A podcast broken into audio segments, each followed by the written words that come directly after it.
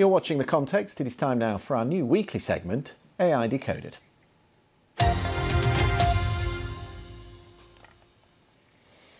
Welcome to AI Decoded, that time of the week when we look in depth at some of the most eye catching stories in the world of artificial intelligence. We're going to start this week with this from the South China Morning Post US President Joe Biden and his Chinese counterpart Xi Jinping agreeing yesterday to start a dialogue on AI with respect to their defence systems. As part of the proposed agreement, AI would be banned from autonomous systems like drones, as well as systems used to control and deploy nuclear warheads. The New York Times asks whether we are witnessing the first AI election in Argentina. Both leading contenders have been using AI to create images and videos to promote themselves and attack each other. So, which is real and which is fake? Deutsche Welle reports artificial intelligence that analyzes speech patterns can detect type 2 diabetes with astonishing accuracy. A simple 10 second voice sample analysed by AI could also help detect heart disease, Parkinson's, or Alzheimer's. We'll discuss that. And also this story in Billboard magazine. YouTube has launched a new AI feature that gives the creators the power to generate musical accompaniment based on text prompts using, and this is the key bit, the voice of well known artists. With us this week to unpack all the week's AI stories is Stephanie Hare, who's a researcher, commentator, and author on artificial intelligence. Thank you for being with us, Stephanie. Um, it's uh, timely that we're talking about uh, President Biden, President Xi's agreement yesterday on AI, and particularly how it applies to defence systems because they're currently in the room. What do you think will come of this dialogue that they're going to begin? I think it's going to be a commitment to keep on having dialogues rather than a treaty or some sort of ban that we might hope to see in terms of allowing autonomous systems to decide things like the nuclear command and control or for drones to be allowed to just make decisions to kill people people or not those things are technically possible. What we want is to keep a human in the loop so that people are making the decisions as to whether or not to take a life. And that's part of military ethics as well as AI ethics.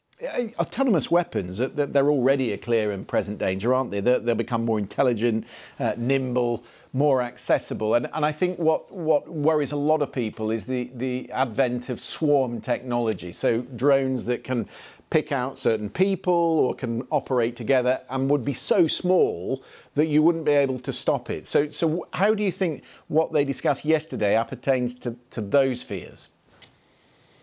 Well, I think what you're identifying here is that pretty much everything is going to be on the table. And while it's great that the United States and China are talking about this, both of them are also a little bit nervous of the other. And of course, it's not just them.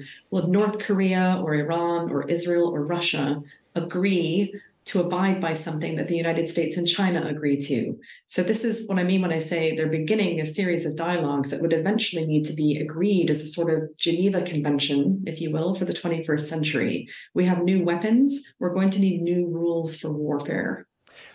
Let's talk about that uh, New York Times story uh, about Argentina's election, because Rishi Sunak was making this point at his uh, Bletchley Park summit just a couple of weeks ago that with so many important elections coming up and AI taking a really big role in all of them, what are you seeing in Argentina? Well, we're seeing a couple of things, which is political parties using artificial intelligence to either create fake audio, so it sounds like a politician is saying something that he or she never did, or adopting photos or even videos in a, a fashion that's called deep fakes. So it looks real, but it isn't. And I think the big tell for most of us at the moment is if it makes you feel angry, right? If you really agree with it, if it really gets your gut going, you're probably being manipulated. So you need to be really careful about that. But it's not enough for individuals to be checking it.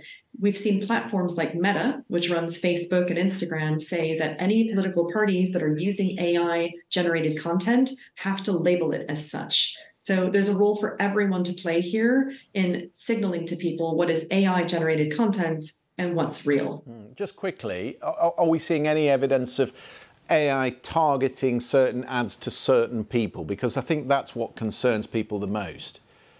Absolutely. And that's the whole point with targeting is when people know what messages to craft to different demographics, they can get people riled up and thinking certain things. And you're going to be getting a different message than I will. And different people who are watching this will be getting messages that work for them and not us, that's where this starts to become very complicated and spotting it's going to be very difficult. Mm.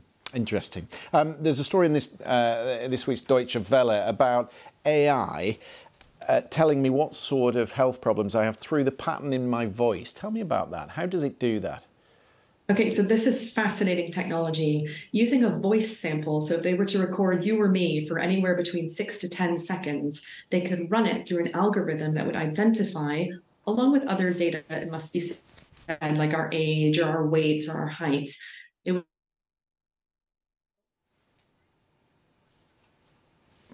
Stephanie, are, the, uh, are you there, Stephanie? How's she gone? Most people who are walking around with, with type 2 diabetes don't know it. Just pick that up because we just lost you there just for a second. Just, just tell me that last 20 seconds of what you were saying. Yeah, so most people who have type 2 diabetes don't know, and it's really expensive to test people.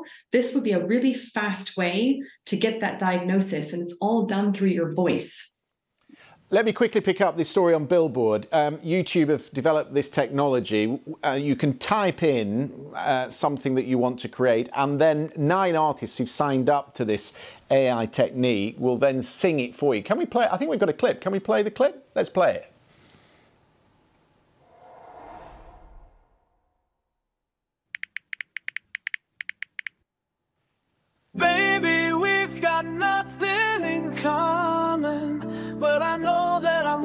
Been wanting for so long now. So, Stephanie, they've agreed uh, with nine artists. Um, you might recognise some of them Alec Benjamin, uh, John Legend, Sia. They are signing up. And, and, what's interesting about this is that the music industry's had real concerns about AI and how their uh, voices might be used. But this is them being used in a much more positive way.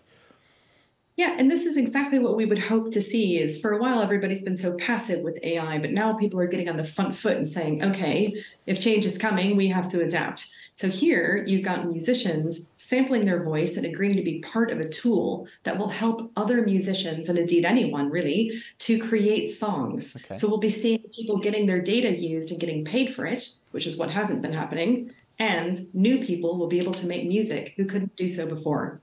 Well, amazing. Um, I've been trying to use that today, Stephanie, but to no avail. I can't actually find it yet, but it's going to be uh, the future. We'll all be creating things like that. Uh, Stephanie Hare, thank you very much for being with us. That's it. We're out of time. We'll do this again same time next week. Hope you'll join us for that.